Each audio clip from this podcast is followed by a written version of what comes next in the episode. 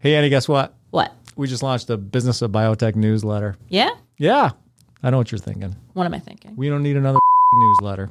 Yeah, I might have been thinking that. Annie, I swear on my grandpa's grave, you're going to like this newsletter.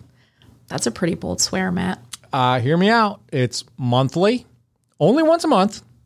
It's ad free, and it's modeled after the Business of Biotech podcast. It's got the same insight from the builders of biotech that you see in the podcast. So, what's not to like? That actually sounds like it doesn't suck. Pretty high praise, Annie. Check it out. Bioprocessonline.com backslash BOB. Go there and sign up for this newsletter. You won't regret it.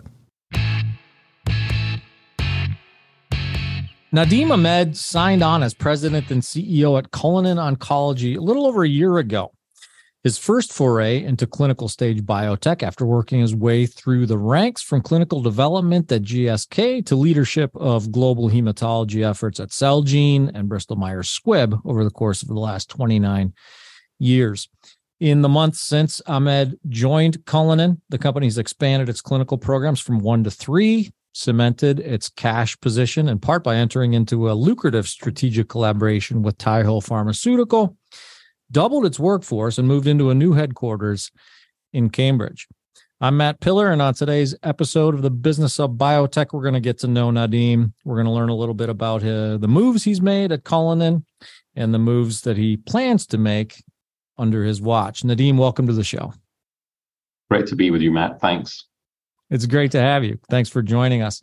Uh, and as I said, uh, I want to learn a little bit about you before we get into some of the Cullinan discussion. I'm going to ask you to hit the rewind button and go way back. I don't want to date you. I don't want to say way, way back, but but back a ways, right, to your uh, your formative education years.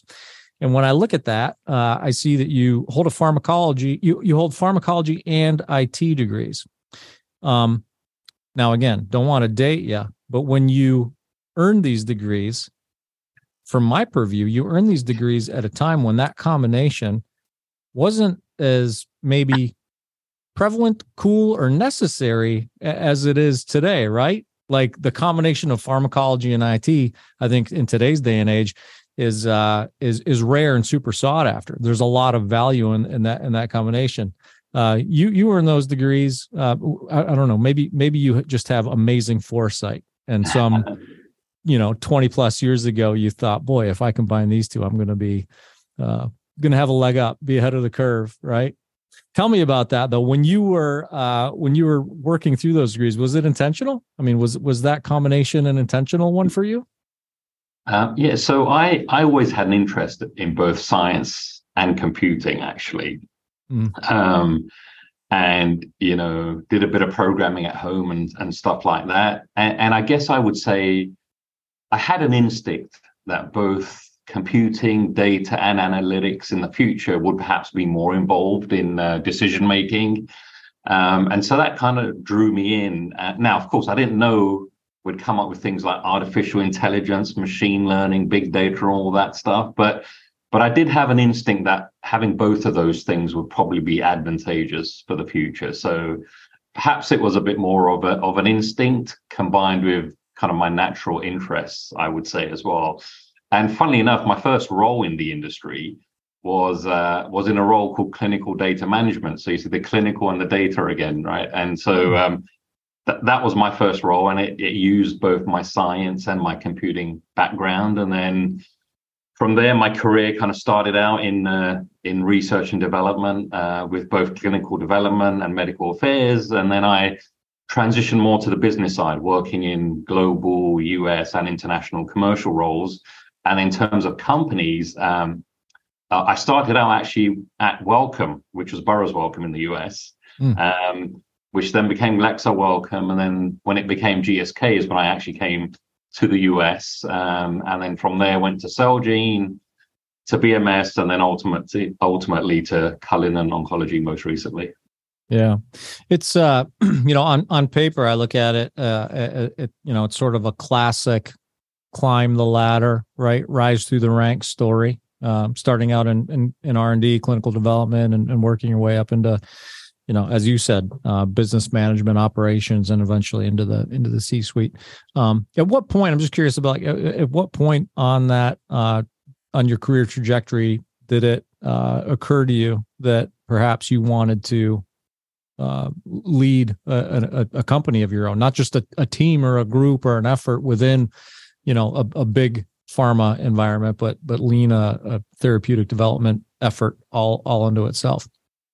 Sure. Yes. So I wasn't one of these people that had the burning ambition to be a CEO from from day one on the job.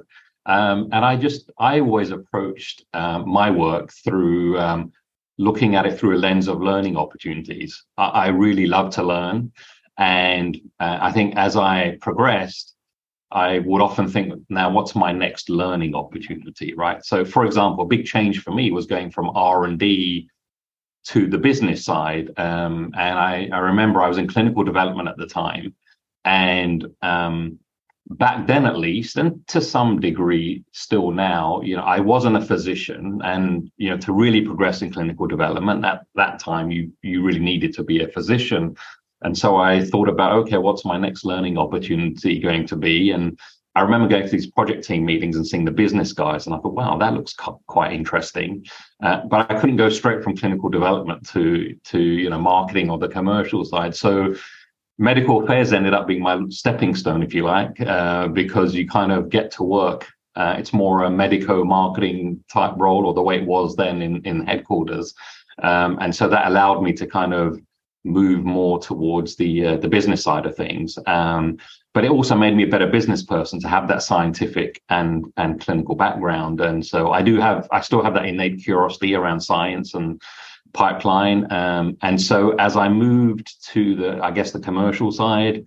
Um, you know, including within GSK and then to Celgene. And, you know, Celgene was a time of rapid growth. And I think as my career progressed there, I then started to think seriously about, okay, you know, where can I take this? Um, and again, within the context of learning on the job, doing US roles, international roles, global roles, um, you know, uh, at Celgene, it really afforded me the opportunity to to take on a, a C-suite role and uh, you know have a. I've always thought about where can I make an impact, and so I think that allowed me to make an impact uh, heading up that business, um, which I really enjoyed. And I think you know once I did that, I thought, you know, um, I'm going to continue to look at these sorts of opportunities.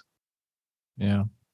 Yeah, and then I, the other the other big transition that I'm curious about, you know, the the transition from um, in, into the C-suite, but then the, the, there's a big transition when you go from the comfort and I guess uh, uh, privilege. Uh, privilege, don't, privilege probably isn't the isn't the right word, but the the the, the comforts. We'll leave it at that of uh, of big pharma to leading a, a, clinical stage company like Cullinan. So what was the inspiration there to make that move? And how did you, you know, I'm looking for a little bit more than inspiration. What were you worried about? Like what, what was the risk? You know, how did you kind of, how that kind of play out in, uh, in Nadim's head when the opportunity arose? Sure. Um, you, you, know, when it comes to, uh, to my career, I've, um, I've always been somewhat of a risk taker and tend to kind of just jump into the unknown. Um, it's partly how I'm wired. Um, and I think for me, it was, you know, I reflected on my time at Celgene.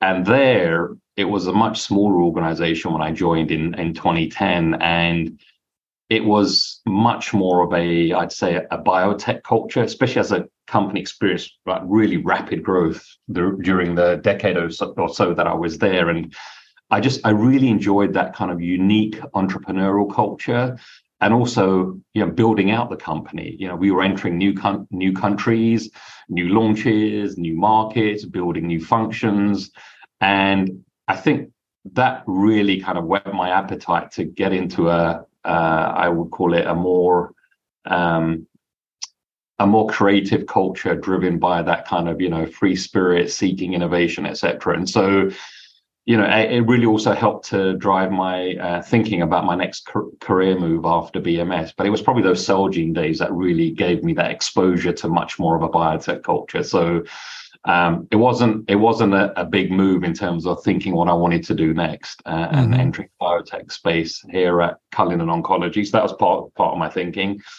Um, and interestingly, although most of my career has been in larger pharma, um, there are many aspects of biotech that actually resonate with me probably more you know things like as i described the entrepreneurial spirit um, that creative culture that can really drive um, innovation, um, agility in decision making, uh, speed of execution is a big one for me, um, and external rather than internal focus. And so, you know, those were some of the things that were naturally occurring in the biotech space that really uh, resonate, uh, really resonate uh, with me. And so, as as I thought about the next opportunity, uh, coming back to your original question, um, yeah, I wanted to be CEO of a biotech company, and uh, Cullinan Oncology kind of met all the things that I was looking for in my next role, right? So things that were important for me were, um, you know, excellent science with a highly talented team, and Cullinan Oncology checked that mark for me.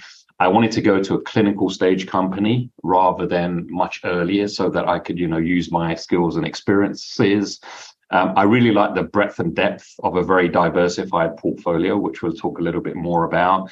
Um, highly differentiated molecules in, in each of those. There was a potential first or best in class in each of the programs when I did my own due diligence on the company.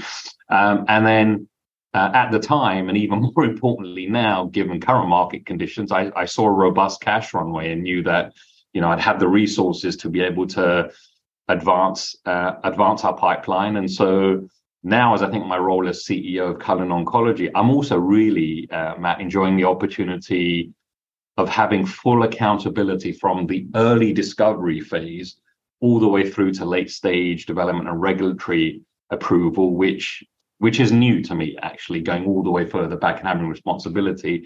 Um, and another way I, I tend to describe it to my team is, you know, turning molecules into medicine. Uh, you know, by taking excellent science and then turning it into something that's going to be really meaningful for patients.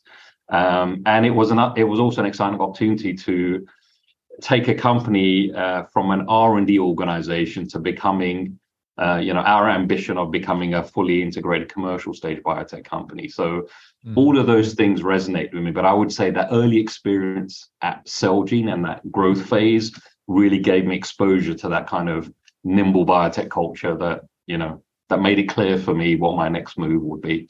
Yeah. Yeah. All right. So you you answered a good part of my question, but you didn't answer all of it. You know, uh, so you you you you've told us you're the the fearless risk risk taker. That's part and parcel with who you are. But uh, what what was, uh, if any, if any, that you're willing to admit? What what apprehensions did you have? Where where did you maybe feel um, less prepared? Yeah, you know, look, there's um, I think there's an aspect of, you know, when you go from a very large organization, when you're leading an organization of thousands of people, right, to go to a very small company, um, you don't necessarily have the resources that you're used to, right? And you actually have to roll your sleeves up yourself, which has never scared me per se, but I knew it was going to be a very different experience. So there was that little bit of, you know, the unknown. Um, yeah. But honestly, I've just I've I've always enjoyed jumping into the unknown, and uh, yeah. and and so it wasn't a hard transition for me. In fact, the harder piece was convincing the board of Cullinan Oncology that I could go from a larger organization to a smaller organization, and they were fantastic about it. And uh, and I also think again that experience at Celgene when we started out much smaller than where we ended up to did give me that sort of exposure to that kind of fast pace yeah very quick moving in, environment yeah. It's not uncommon. And listeners the regular listeners of the business of biotech will you know pick up on the fact that i i interview lots and lots of you know big pharma execs who move into the leadership of, of small pharma. You just mentioned the board. That's an interesting take. I, I you know it we don't have time today, but I'd like to dig into uh, you know into that board mentality. I often think about and have never really dug into the employee mentality. You know, like when when Nadim Ahmed is named uh, president and CEO of Cullinan Oncology, and they say, "Who's this guy?" Oh, he was a he was a he was a big shot at uh, at at BMS and GSK. You know what the what the culture I guess shift for them is. You know, oh boy, here we go. You know, here's this guy's going to come in here and instill a whole bunch of big pharma uh, policies and procedures in our, in our little company. You've not been that. Uh, from what I've read, what I've you know I've I've, I've seen you speak. I've, I've I've read some of your stuff. Um, you, you've you've you've not been that. You've been you've been agile, and I, I, we'll get to we'll get to some of the why behind that later. But one example of that uh, that you've, I guess, um, nurtured at Cullinan is this modality agnostic approach there, which is, you know, uh, as I said, it's indicative of of nimbleness and agility. Um, modality agnostic discovery process. Now, the, there are I've I've had several conversations with execs about you know different different modality agnostic approaches, tech enabled. Um, you know, some roll up your sleeve and and try and you know fail until you succeed approaches. There are a lot of different ways to to go about that. I'm curious at Cullinan uh, what what that entails. Uh, you know, it's a big question. You're starting out with just this great big giant question. What what does modality agnostic mean to you, and how do you go about uh, that discovery process? Yeah, so um, I would say our, our, core is is the modality agnostic targeted oncology approach, and as you think about one way I think about it is the is the biology of cancer. So so we know cancer is not a monolithic disease, right? It's over 100 different heterogeneous diseases with unique biology and treatment approaches. It's caused by, you know, different genetic mutations in our cells. And so, you know, complex processes that involve dysregulation of multiple pathways that cancer cells need to survive. And then cancer cells get really clever at, you know, evading our immune system and, and surviving. And so the way we approach it is, um, you know, our discovery scientists, they really focus on what are the high impact cancer targets potentially from a scientific perspective. Once we identify those targets, we then think about, okay, what's the best way to prosecute those targets? So, in other words, we go target first and modality second rather than the other way around and so that makes sure that you know we're not reliant on you know a single platform or even a single product. Uh, and we also try to identify targets where we think they could work across different cancers or you know so-called pan-cancer approach. But we're really led and driven Matt, by the target first and then the vehicle that gets you there. So target first modality second and yeah. it, it's it's it's a fairly simplistic approach, but it makes us quite differentiated in in uh, in where we uh, we operate. And and you know the result is our pipeline. If you look at our pipeline today, it's a um, it's a range of you know biologics, small molecules. We've got fusion proteins, uh, simple monoclonal antibodies, T cell engagers, um, and so that's how we kind of that's our core strategy is to take this approach that really focuses on on the targets first. The other thing I think our, our team does very well is we um, we define pretty high go no go hurdles pretty early on in the discovery process. Mm-hmm. So we front load as much scientific experiment experimentation as possible as we can early into our programs, so that we make sure that we're only advancing the most uh, promising programs into the clinic, as it were, um, and you know, we do this what we call through the so-called thriller or killer experiments, right? So if you get the killer result, meaning you're hitting the no-go criteria, our guys are really good at just shutting everything down and moving on to the next thing. Uh, you know, since you asked my experience in larger organizations, I can tell you I've been organizations where we think we've killed something, and two years later there's still a team working on it. Uh, whereas, yeah, my guys are really ruthless, and if we get the opposite result, the thriller result, then we double down our investment on there and say, look, how can we move quicker, get it to the clinic? What are the other experiments that that we need to do? Uh, and so by advancing only the most promising assets into the clinic. You know, we really have this focus on either first in class or best in class uh, programs, uh, which ultimately will help us to deliver on our mission to create new standards of care for patients of cancer. Yeah. I want to dig uh, a little bit deeper. Uh, you know, rewind real quick to to that discovery process. Uh, what what is that machine? To the extent that you can describe it to us, what is what is that machine or approach look like? Because it occurs to me, especially you know, as, as modality agnostic, you know, the the the process of discovery, uh, discovering targets, discovering uh, what modalities address those targets best across small moles and mAbs and bi and tri-specific antibodies is going to be is going to be different, right? I'm I'm I'm assuming. I mean, t- you tell me, like, what is that sort of the what what is the mechanic of that uh, earlier discovery phase? Yeah, so we um, our, our, scientists spend a lot of time thinking about, um, I, I, guess, what we call innovation ideation, right? So, for example, um, searching the literature, using our network to say, okay, that looks interesting over there. And so does that. And then in the literature, I've seen this thing. What about if we combine all of those things together? Mm. They're just really good at doing that. And um, and so we we spend a lot of time in what you would call those sorts of thought experiments, innovation ideation. Because, for example, we don't have wet labs. So all of the executional part of our discovery effort, we do that in an outsourced kind of way, so mm-hmm. that our scientists are really freed up to really a- approach the business of discovery in a very, very strategic way. And so through that, they'll say, okay, these are the interesting targets. Um, I'll give you an example. So we have a, a preclinical program um, called CLN617, which is an IL-2 IL-12 fusion protein. Um, so we know IL-2 and IL-12 are cytokines that ha- are very potent and have been very efficacious. The problem is when you deliver them systemically, they cause a lot of toxicity. Mm-hmm. And so mm-hmm. they've not really been that successful in the clinic. Well, uh, our team saw some science where there was one of those cytokines, and they said, well, what if we combine two very powerful cytokines, uh, IL-2 and IL-12? They said, well, the thing is, you can't give that systemically because you know the toxicity is really bad. Well, what about if we delivered it directly to the tumor? Yeah, we can do that, but then what if it leaks out of the tumor? You're going to cause a systemic toxicity. Well, what if we found a way to keep it in the tumor? So this led to this whole process, and they worked with you know, some really excellent researchers at MIT who had started thinking about this concept.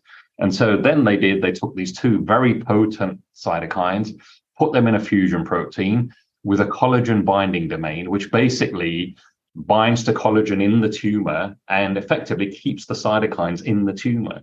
So there were like several concepts there, mm-hmm. but you know they used uh, their thinking to kind of put them all together and say, now how can we turn this into something that could really benefit patients? And so hopefully that program we're going to take in the clinic next year. And so really excited about it. But a whole pipeline is replete with those sorts of examples of identifying the target first and then think of kind of innovative ways to to pull a string of concepts together concepts that range from f- physics to engineering to you know sim- right. similar to the way I opened discussing uh, you know your your background in uh, IT and, and science. Um, but but that's so that leads to my next question. Uh, also, kind of scrutinizing the modality agnostic approach at this uh, emerging biopharma.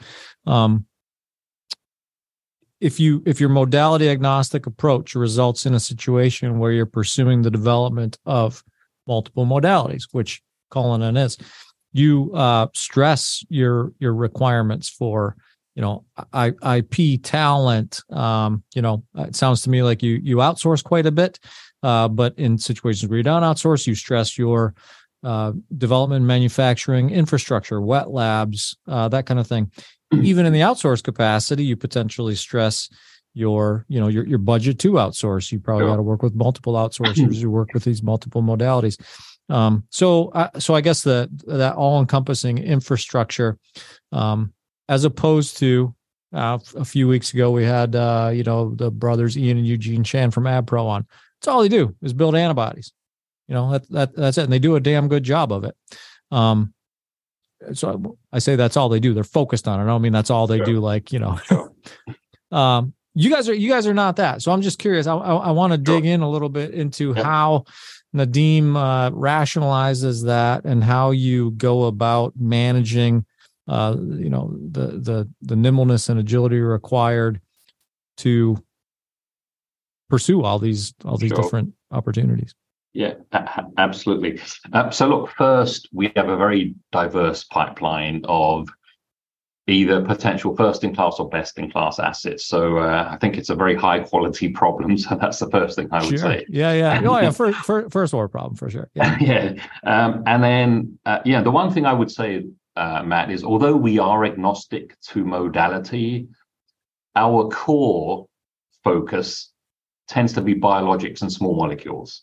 Mm-hmm. Um, and you know, at this point, we're not pursuing complex modalities like cell and gene therapy, for example, like given the significant capital investment required, especially manufacturing, And you know, yeah. cell therapy is an example. I know that really well. I did that five years before coming here, right? And so so we we are modality agnostic, but we're also very clear about what's off strategy for us. And so complex modalities today are off strategy for us. And so cell and gene therapy, you got you know 2,000 companies working with version 1.0 of that, right? So for us to be competitive in that space would be very very difficult. So so our core tends to be small molecules uh, and biologics, um, and so we're very clear about the areas we we pursue. And then the way we operationalize it, I spoke about it a little bit before. You know, we've intentionally built a research model that enables this approach. So it's about that right balance of outsourcing and in-house expertise. Uh, and, and so if I were trying to describe a very simplistic and broad brush approach, we kind of we tend to keep the in-house expertise as the strategic bit and then the execution aspects of many things we kind of outsource um, so mm-hmm. that's why we don't have wet labs for example and then that allows our scientists to really focus on this kind of the strategic aspects of innovation and ideation as i mentioned you know we work with a, a broad network of global CROs for both you know research and and late stage development so that we can kind of execute our programs you know from inception all the way through uh, through late stage development. And, and in house, we we do have the requisite expertise in chemistry and biology, um, which then allows us to pursue that kind of modality agnostic uh, space, but within the kind of parameters of that framework of, I'd say, more simpler, you know, modalities or, or mechanisms. Um, and as I mentioned earlier, you know, this does require intentional and informed approach to the discovery and development uh, progress. Um, and at the same time, you know, I spoke about you know products and our scientific approach, but obviously talent, capabilities, and people are critical in this, right? You don't get, as I always say to my team, you don't get great results with mediocre people, right? And so we've been able to, um, you know, one, I inherited great talent, and we're able to build upon upon that great talent. So we're not only looking at what we need now, but what do we need two to three years to kind of stay ahead in this space, and so that we can scale the organization as we go through the various inflection points in our journey as a young, hungry, lean, really bright uh, workforce of employees. When you're striving to excel in a new arena, the best guides are the ones already doing it well. The business of biotech brings those voices forward to help new and emerging biopharmas turn their innovations, like mRNA and cell and gene therapies, into clinical realities. Tune in and subscribe for insights on hiring, regulatory, and other need to know topics for biopharma leaders. The podcast is brought to you in collaboration with Cytiva. Check out their resources at cytiva.com backslash emerging biotech. That's C-Y-T-I-V-A dot com backslash emerging biotech. What what are the I guess major benefits from a business perspective um, of of taking this multimodal approach. I mean, you know, some obvious ones come to mind, like you hear time and time again. We don't want a lot of shots on goals on goal. We yeah. want to diversify. You know, should should one, you know, modality n- not work or you know, uh, fell out on a larger scale, we want to be able to have have some options. Um, are are there others? I mean, is there is there from a from an early stage, early to mid clinical stage, you know, business standpoint, are there other advantages or benefits to the approach you guys take? Yeah, I, I, would say, look, I, I, certainly agree with what you said about you're not being reliant on one specific, you know, platform or one mm. target or, or, even one asset. So it does mean we're not kind of placing our proverbial eggs in one basket, as it were, right? So that the platform fails, the whole thing fails. Um, so that does give us a diverse, very diversified pipeline. Um, it also gives us strategic optionality moving forward. It allows us to spread risk.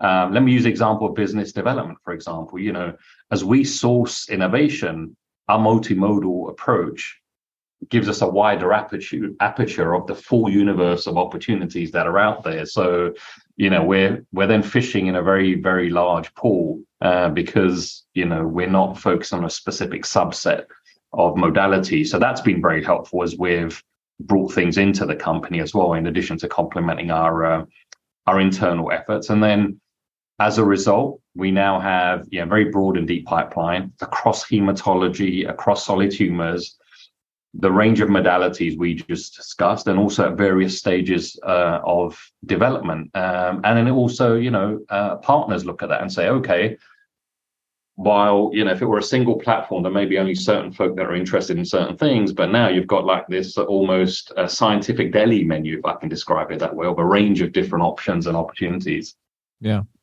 what's been the key uh, over the course of the past year since you, you joined? As i mentioned you've you've taken the clinical program from one to three with with more preclinical uh, candidates behind that. What's been the key to that rapid acceleration? I mean if you kind of nutshell it.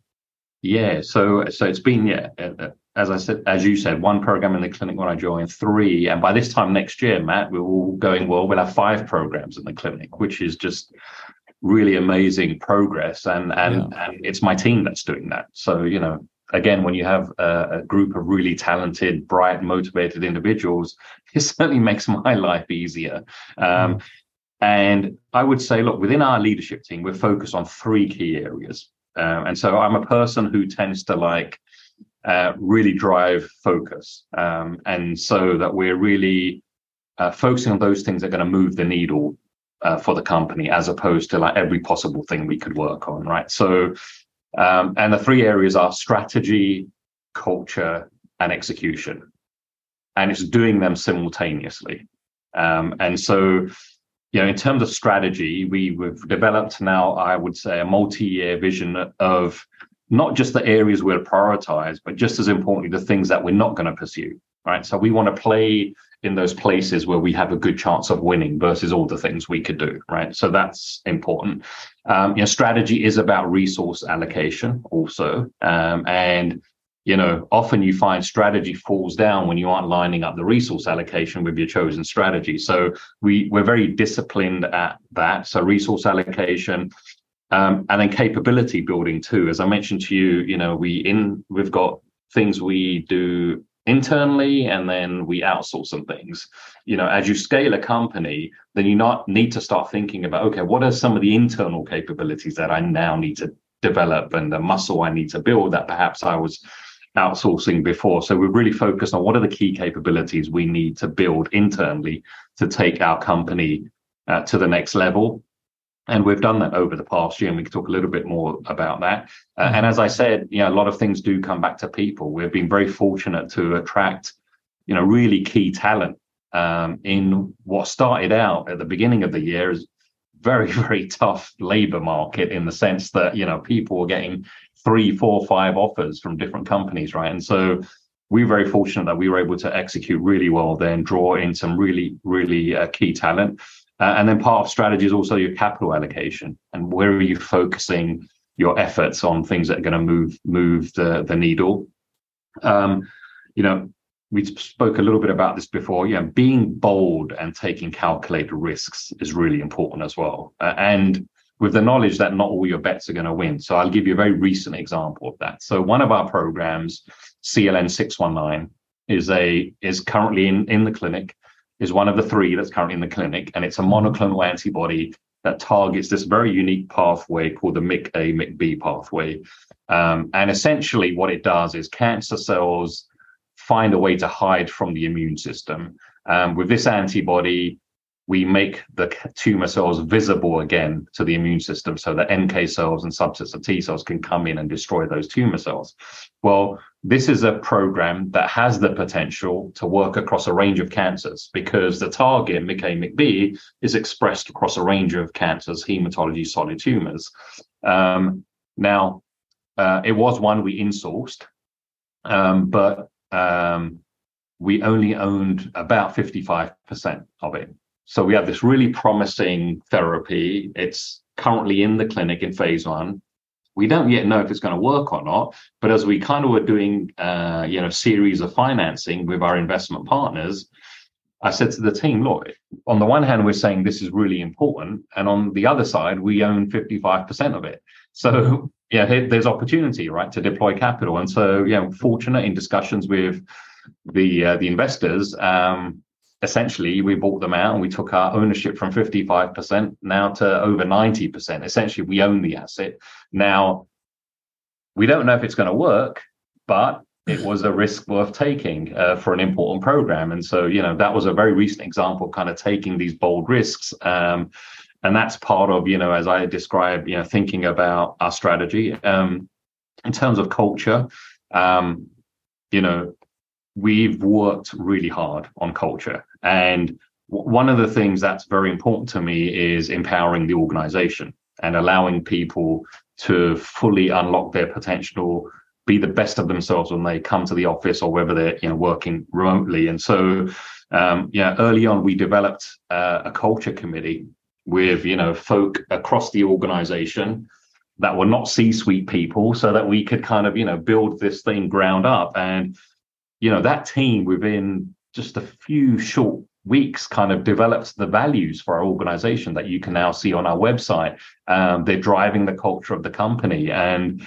so this is kind of like the really cool stuff that you know you really miss out if you leave it behind or if you say no no i'm going to focus on strategy first right? And so so that was strategy there was culture and then on the execution side of things um, you know you'll often hear uh, uh, hear my team talk about how I, how I really uh, urge this this kind of sense of urgency talking about speed of execution. And you know that's an area where I feel we can move faster than some of the larger organizations because we don't have the bureaucracy, the you know layers and layers of process and decision making, um, and so uh, my team really thinks about speed of execution. How so? You know, we spoke about one program in the clinic that becomes three programs in the clinic, that becomes five programs in the clinic, and hopefully regulatory approvals after that. And so speed of execution is really really important to us obviously you know it has to be high quality but that's uh, that's been important to to our team um, and you know it's it, as i said before it's it's a lean hungry motivated and highly productive organization matt there's very few companies that are able to bring five uh, you know, programs into the clinic with under 100 people um, and so you know the work the work my team is doing is is making a big difference at what point do you? Uh, so you just mentioned you have uh, under hundred people now, which is which is double double what it was a year ago, roughly, yeah. right? Yeah. At, at, what point do you uh, do you I guess anticipate the challenge dealing with the challenge of maintaining your this, this limited bureaucracy management style as the company grows? So. I mean, you, you've you've doubled in, in workforce. You've moved to a new new facility to accommodate that workforce um, you know, expanding the clinical programs. I, I made the joke earlier about, you know, sort of uh, it would be cool to be a fly on the wall, you know, in uh, in in a scientist's office when when they're you know talking about this new Nadim Ahmed guy who's coming in to lead the company from from big pharma, um, and and you you know, rightfully so. I mean, you you've you, you've you've proven that that's you know that that that you kind of um, turn that uh, assumption on its ear with your with your management style. Uh, but at some point, you know, at some point, there, there could be some risk in the the the uh, nimble agility, hunger, you know, limited bureaucracy approach uh, as the company grows. What do you, do you think about that? Do you grow concerned about it? Do you have a plan? I guess as you move down, down the line. Yeah, look, I th- I would say, um, you know, so so let me just say in in 2022, as you said, we doubled our workforce. So now we're uh, just under 70 employees, mm-hmm. uh, but with a plan to continue growing as our pipeline advances. Uh, obviously, we want to do that in a fiscally prudent way, and we will. So for me, the key thing is making sure you invest uh, the right amount at the right time. Um, you know, so that you're not overbuilding too early, for example, right? We've all, mm-hmm. we've all seen examples of an organization waking up one day and said, "Oh my gosh, where did all these people come from?" Right? That's not where I want to put my team and my people in. Right? And so we try to be very smart about the right investment at the right time. Look, the other thing I would say is, you know, as you grow as an organization, you do need to ensure that your organization and your processes are scalable. But I think we can do that in a in a lean way that continues to allow us to keep our I'd say innovative edge and entrepreneurial spirit, right? So it's kind of getting the the, the balance right. um, you know, patients shouldn't be waiting for us to sort out our internal issues, right? They're waiting for the next treatment that we're going to deliver, hopefully, that's going to make a big impact.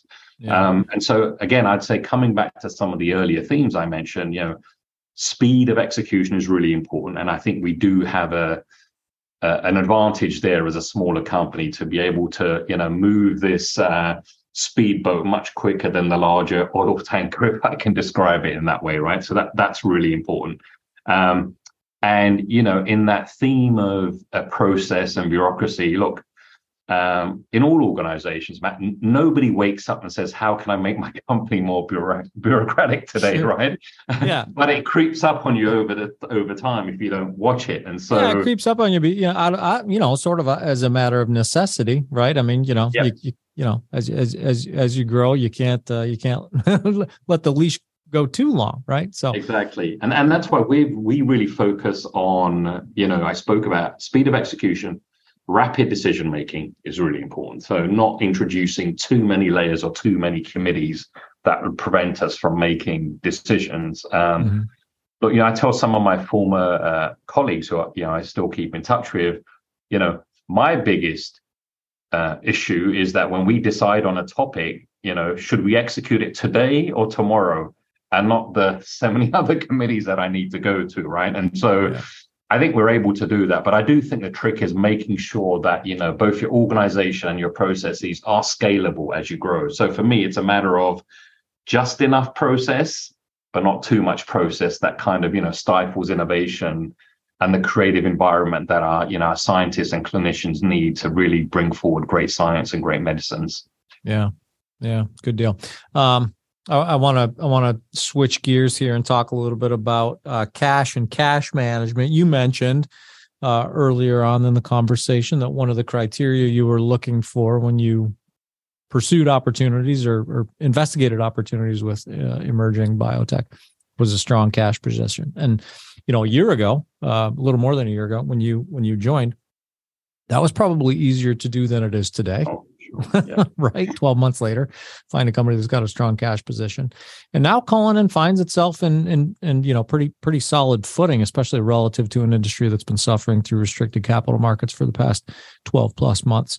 Um, so give us some insight into that. What's uh, you know, I'm I'm I'm assuming that some of the seeds of that success were planted prior to your arrival, but you've uh, you know added to and and, and maintained that. Um, you know, and on the flip side of that, a strong cash position. I you you know six six hundred fifty six million dollars in cash and investments as of Q2 of of, of twenty twenty two. Um, good place to be can also be a dangerous place to be. You know, uh, good cash positions in in large part. I don't want to get too philosophical, but uh, are, are part of the reason that we're in the the struggle that we're in now, right? Less discernment on the on the runway and and burn rate. Um, so give me give me let, let, let's take that in two parts. One, give me some insight into how Cullinan found itself in a strong cash position uh, in, in, an otherwise weak uh, industry, uh, I guess, environment right now for for cash positions. And then two, what are your what's what's your intention to to manage that? You know, to make sure that, uh, that sure. things don't things don't get a little bit too squirrely like uh, they did for so many. Sure. Yeah. Look, I would say, Matt, that um, you know a lot of this credit goes to um, um, you know, my predecessor and, and, his team, right? So, um, especially our CFO, Jeff Trigilio, uh, um, you know, the company, again, before my time, as they thought about IPO and going public, you know, they moved really quickly. Um, during pretty strong financing conditions and window to in late 2020 to secure over 400 million dollars through both crossover IPO financing, um, and they really brought in high quality specialists and also long only investors. So they knew these were people going to stay with the company for a while, right? So that was important. So when I walked in through the door, it was around you know 400 million ish or so. So that was number one. That was important. Um, mm-hmm. Secondly, you know, for our lead compounds, zipalertinib, we did a we did a deal with Taiho, uh, which you know brought in another almost $300 million of non-dilutive capital at a time when things were you know, continuing to start starting to, to get tough. So that was really important for the company as well. Uh, and it was a great financial and strategic deal for us for, for various reasons. You know, Taiho um, is a great partner. They specialize in you know small uh, small molecule targeted oncology therapy. So this was firmly um, in their wheelhouse. Um, but in addition to the upfront cash, um, you know, we have um, uh, uh, $130 million uh, payable uh, on US regulatory approvals for frontline and second line exon 20 non-small cell lung cancers, which are kind of core indications for the brand. Uh, and then just as importantly, uh, in the future, um, we get to participate in the upside commercial potential through this 50-50 uh, profit share in the US, arguably you know, the most important oncology market in the world, uh, with a co-promotion option um, that allows us to kind of deliver on our ambition in the future of you know um, becoming a commercial stage biotech company. So it offers a very cost-effective and efficient way of building out uh, an infrastructure in the future. So um, so um, you know, cash in hand when I came in, um, you know, through work of the team, kind of built that position through our partnership with Taiho. And then to come to the second part of your question, right? This is um, uh, making sure that we um, are smart about our cash runway and burn rate, right? So although yeah, you know, just responsi- responsibility, if you will. Right? Exactly. So yeah. you know, you mentioned over 650 million. Well, after Q3, that became just over 600 million, right? And so when you're in clinical stage, right, cash burns quickly. And so what we're doing is making sure that we're putting that cash to really good use, right? So the example I gave you was, you know, the 619 program, where we upped our ownership for an in-house program, right? That we brought in-house from 54 to 90 plus percent. Now, you know, if that pops in the clinic, there's a lot of opportunity there, right? So that was cash well spent. Um, you know, we did the deal as I mentioned with Taiho, but we're also looking at um, you know two other areas. One, how do we accelerate and expand our current pipeline and using the capital to do that? So, for example, you know, we're now able to do things more in parallel than sequentially. So, you know, with the 619 program again, which is in the clinic now in phase one, we're um, we're exploring both monotherapy and combination therapy at the same time, which typically would have been more of a sequential process. So we mm-hmm. can do that. Um, we also are continuing to look at opportunities, uh, you know, in the external environments through business development. So if there's a right opportunity out there at the right price, um, you know, uh, we're open for business. Uh, it's got to be the right fit. We're not going to do, to your point, we're not going to do a deal just because we have cash. So we continue to think about what's the best way to deploy capital, but also make sure we have the cash runway to prosecute what we have um, currently. So we're very vigilant about that uh, and continue to have that as a priority. But we don't want to you know, bury our heads in the sand at the same time and you know not aggressively pursue things and accelerate things that we can uh, we can deploy the capital to do. Sure. Yeah. Yeah, the the deal um the deal with Taiho is, is interesting to me and, and, I'd like to you know, maybe not necessarily dig uh, too much deeper into the the mechanics of that deal. You did a good job uh, lining that up. Um, but I know that I, I know that Cullinan has, you know, uh, fully integrated commercial biopharma uh, uh, vision, right? Like that's that's the that's the the goal. Um, and in the meantime, uh, there there's partnering opportunities. There will be opportunities to to buy and sell assets. There will be, and I, and I know that's that's part of that agility, right? Part of the the nimbleness. What's your philosophy on on, on that? Like, what's your, you know, what what is, I guess what, what's your mindset on between now and the day, whenever that may come, that um, that Cullinan declares itself, uh, you know, a fully integrated uh, commercial stage biotech company between now and that day, what what are you willing to do and not willing to do in terms of the you know the the, the industry shuffle, right? Like the, sure. the, the buy sell partner collaborate license, sure. uh, all those myriad uh, combinations. What do you what do you what are you willing to do and what are you not willing to do? Sure. Yeah. Look, f- first I would say all companies start from somewhere, right? they start from day zero, right? And some of the most successful biotech companies have gone through that process, right? Yeah. Uh, yeah. So, so, so that's, that's, part of the that's part of the and I'm I'm asking the question because I I I, I like I, I think about that uh, all those opportunities and and the management of those as exciting and and risky and scary and you know part of yep. Na- Nadim Ahmed's job. So I, I, don't I don't ask it in a way that's to say like, well, if you're going to be partnering and buying and sure. selling assets, you're taking sure. steps backward on your you know sure. vision to to be fully yep. integrated commercial stage. I'm I'm just curious, like, sure. I'm, I just want to learn. I just want to learn about like what you yeah. what your mindset is going into it. Of course. Yeah. Look, I, I think for us, you know, I spoke about our core values earlier on, right? Collaboration is one of our core values, both internally and externally, and it's it's key to our success. Mm-hmm. Um, and then bringing that back to the pipeline, you know, the way we we review the strategic options for all of our assets on a case by case basis, and that's important to remember. So the fact that we did a transaction and partnered with uh, zipalertinib is not a read through to what we will do with the rest of our pipeline, right? It's a case by case basis. Specifically with zipalertinib, it just made sense that when we did the um, the strategic and financial analysis, partnering uh, ended up being the best opportunity for that specific asset.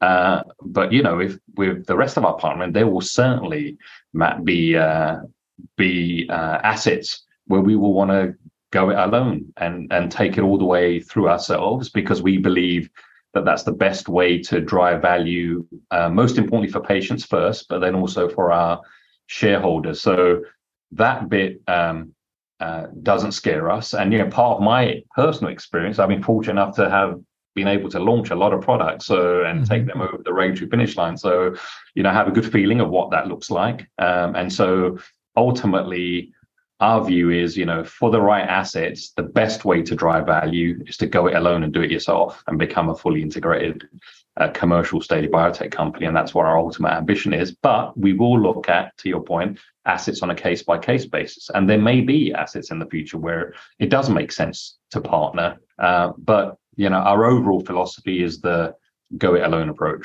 Yeah, and especially if those opportunities, potential opportunities to to, to partner, um, can can be rationalized as a stepping stone towards that greater vision. Right. I mean, of course, yeah. right? Yeah. yeah. And look, the, uh, we spoke about. I mean, the Taiho collaboration is a great example where we have a co-commercialization option in the US. So yeah. there, you can imagine that you know at that point in time, we could eff- effectively and efficiently build a US commercial infrastructure that could be used to both commercialize zipalertinib, but also you know other products in our pipeline, and it it's a really uh, a really efficient way to do it, right? A, a, great strategic option for us in the future. Yeah, yeah, excellent. Well, we're running short on time here. I'm I'm I'm grateful, by the way, for the time you've given me. Um, and I, and I know I'm pushing the limits. Uh, what have I not asked you? What have what did I gloss over that you think is important to the story that if I were a better interviewer, I would have would have asked you? Yeah, look, I, I, think you are a good interviewer, Matt. Um, you know, we spoke a little bit about uh, your prior experiences, and I think part of my journey has taught me, um, you know, what are the things that I've learned that I would want to continue moving forward uh, and mm-hmm. adapting, um, and then what are the things I've learned that perhaps I wouldn't want to continue moving forward and, and adapting as I think about, you know, Cullinan oncology specifically, right? So you know, I think the things that um, I would say are really, really important are, you know, I, I call I call it uh, professionalizing without becoming bureaucratic, and we spoke a little bit about that, right? And so that for me are things like you know scalability. It's the discipline of using analytics and data to make well-informed decisions, you know, versus kind of you know winging it as it were. Um, and at the same time, you also want to make sure that you are still creating that environment that drives innovation, drives agility, the speed of execution to be able to, to do things. Um, so in, for me, it's almost taking the best of my learnings that I've experienced to make sure that, you know, we do apply discipline, rigor, professionalism to the scale up of the organization. Um, but don't introduce so much, you know, process and bureaucracy that it kind of stifles some of the great things that Cullinan had from day one before I arrived as we kind of continue to to move that forward. And it's far easier said than done. But um, you know, I am having a fabulous time going through that journey with with a great set of people and a leadership team at Cullinan Oncology. So I think that's been a, a great learning and uh, one that I can I can apply because I've had that experience in the past. Yeah, and I can I can I can vouch for that. Uh, I, I will tell you, Nadim. I, I started kind of following you and paying attention to what you're doing on on on social, and uh, the authenticity is is clear. You can you can see when the authenticity is is feigned or forced. It's not with you, Nadim. I I, I, I genuinely appreciate it about you. So when you say those words, I uh, I take them at, at face value. I appreciate that. Thanks, Matt. Yeah, and I wish you guys the best. I I'd like to have you back on sometime, uh, not too far down the road, to talk more specifically about some of your candidates and the clinical progress there as that clinical progress unfolds. Uh, but but for now, I think this has been a valuable conversation, and I, I appreciate you sharing some of the insight into your new role there. Congratulations on that, your management style, and where you're taking the company. I appreciate that, Matt. Look, 2022 was a fabulous year of progress for the company. Um, and 2023 is going to be even bigger and better. And uh, I'm just very fortunate to have a great team to work with. Yeah. Well, I'm sure we'll have the opportunity to catch up on 2023 at, at some point. We'll give it a couple quarters, see how progress unfolds, and we'll, we'll get you back on the show. Great. Sounds great. Appreciate it, Matt. Thanks so much. Thank you, Nadim. So that's Cullinan Oncology President and CEO Nadim Ahmed. I'm Matt Pillar, and this is the Business of Biotech. We're produced by Bioprocess Online with the support of Cytiva which demonstrates its support to new and emerging biopharma companies at cytiva.com backslash emerging biotech. If you like listening in on conversations with biopharma leaders like Nadim, subscribe to the Business of Biotech podcast. Sign up for our newsletter at bioprocessonline.com backslash BOB. Also, be sure to leave us a review and let us know how we're doing. And as always, thanks for listening.